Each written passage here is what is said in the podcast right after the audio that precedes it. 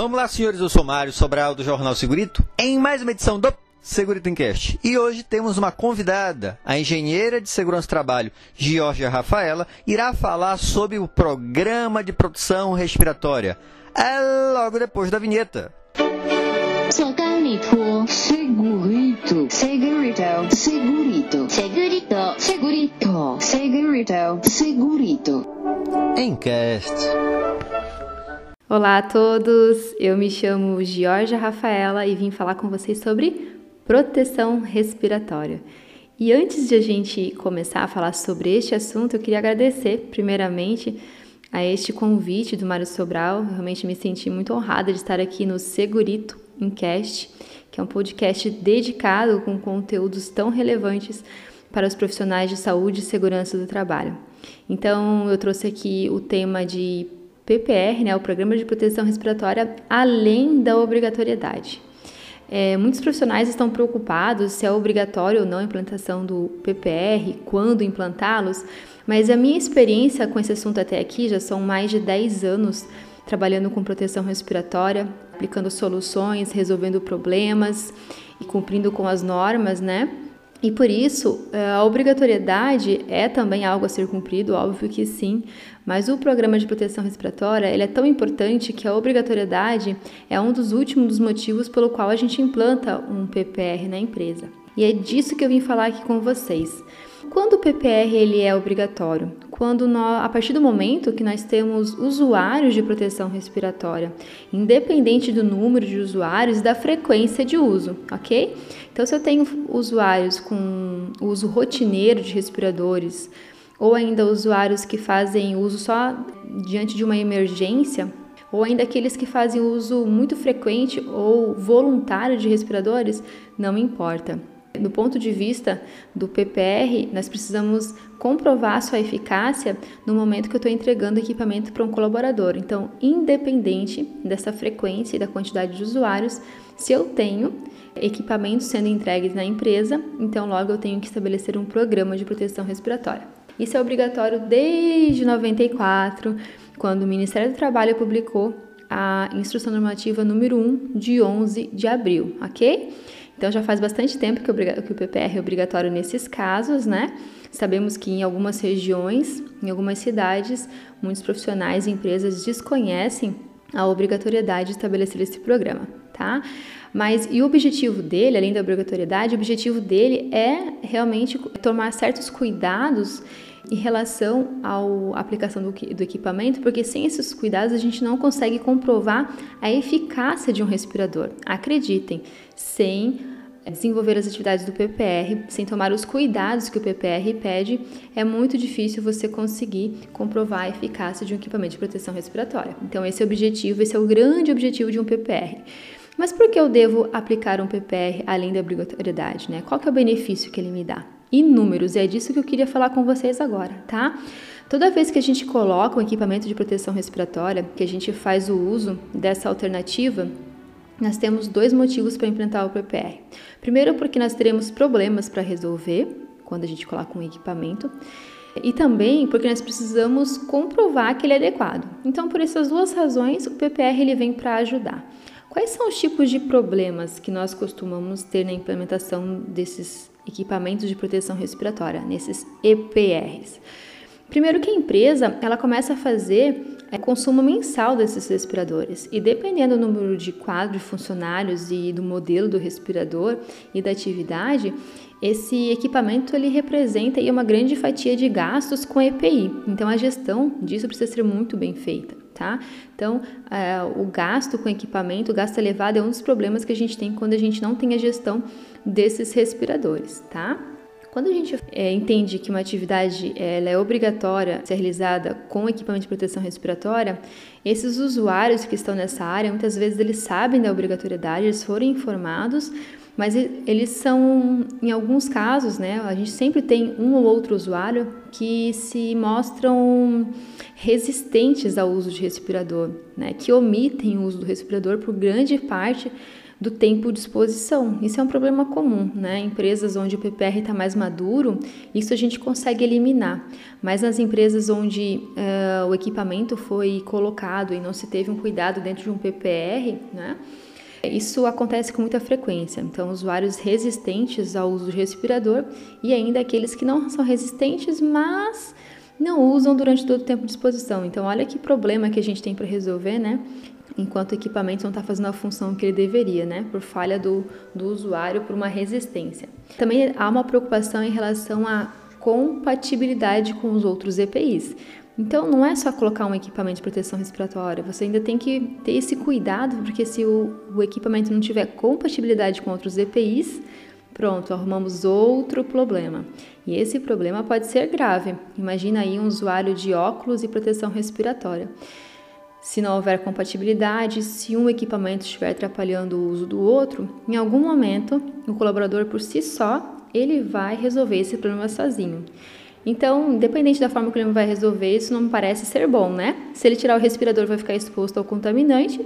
E se ele tirar o, tirar o óculos porque está embaçando, porque não está tendo ajuste com o respirador, de novo ele vai ficar exposto a algum risco, né? Pode ser um risco muito grave. Então tem que haver compatibilidade.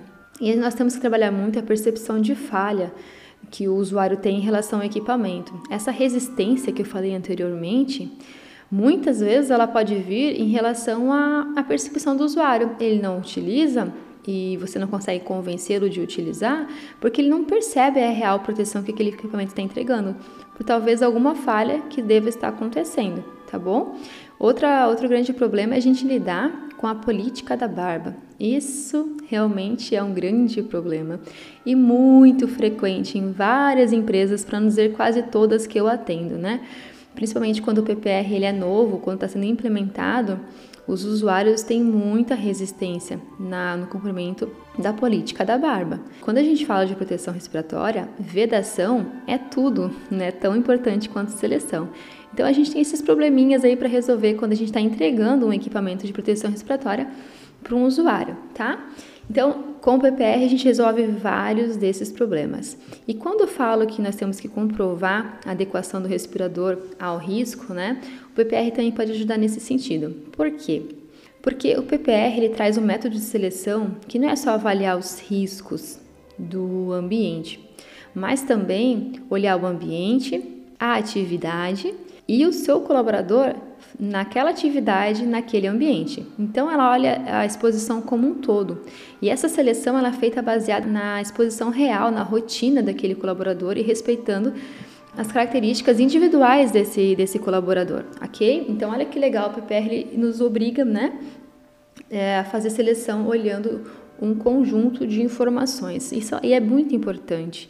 Quando a gente acaba ignorando alguma dessas avaliações, foca somente nas avaliações químicas dos agentes, se a gente não está olhando para quem está utilizando esse equipamento e como é que é a atividade, como ela acontece num todo, a chance de ele fazer o uso indevido, né, omitir o uso ou ter problemas no uso do respirador é grande, tá? Então, o PPR ele tem esse objetivo aí de entregar a melhor solução, o melhor equipamento o mais adaptado ao usuário, ao ambiente e à atividade, tá? Então, quando a gente faz isso, a gente está entregando equipamento adequado que vai fazer, vai oferecer a proteção real que a gente precisa, tá?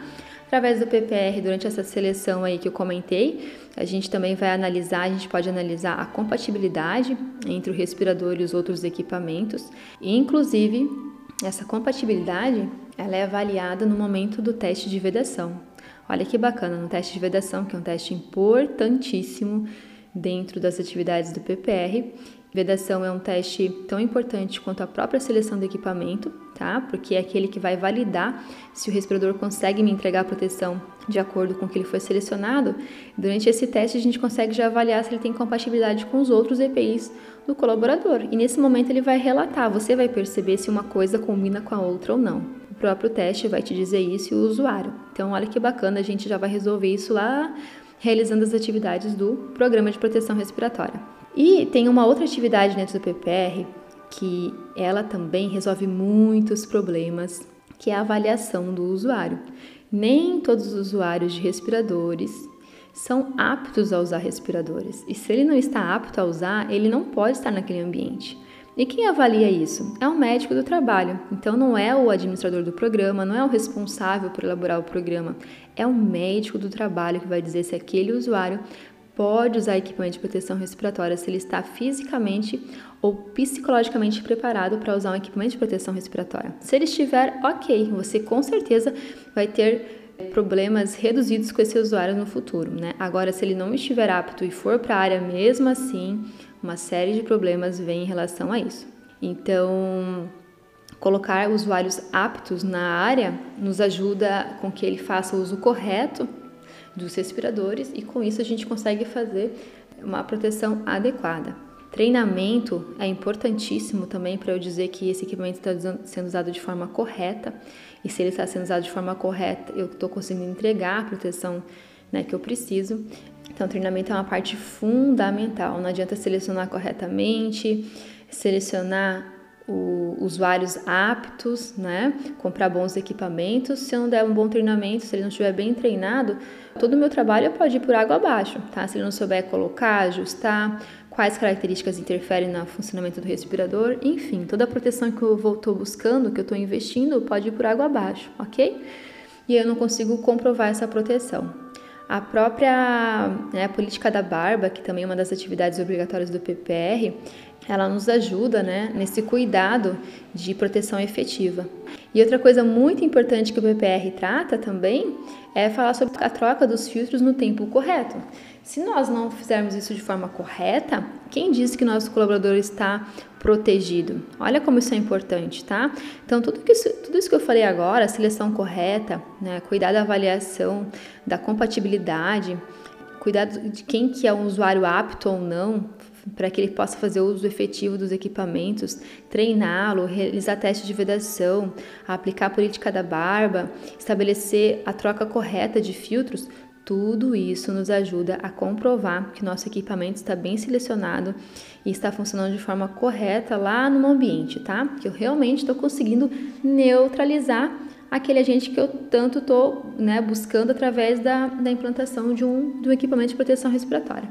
Então, em resumo, é isso, pessoal. O PPR ele vem para resolver problemas e para nos ajudar a comprovar a eficácia, né, que o equipamento está funcionando como deveria, está neutralizando da forma que eu preciso, tá bom?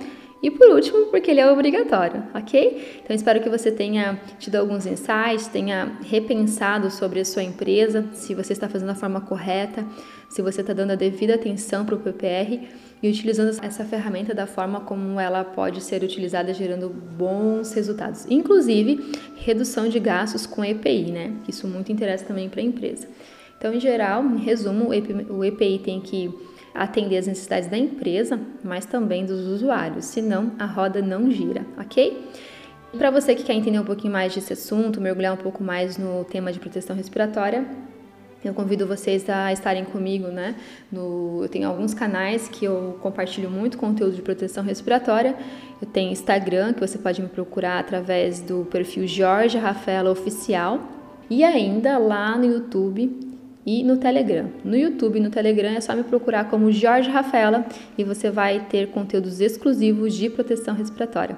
Então convido vocês a estarem comigo para a gente trocando informação, avançando nesse assunto, porque aqui no Brasil a gente precisa melhorar muito ainda em proteção respiratória. Contem comigo e vamos juntos. E obrigada demais por essa oportunidade, por esse momento aqui no Segurito Encast. Então até a próxima um bom trabalho a todos.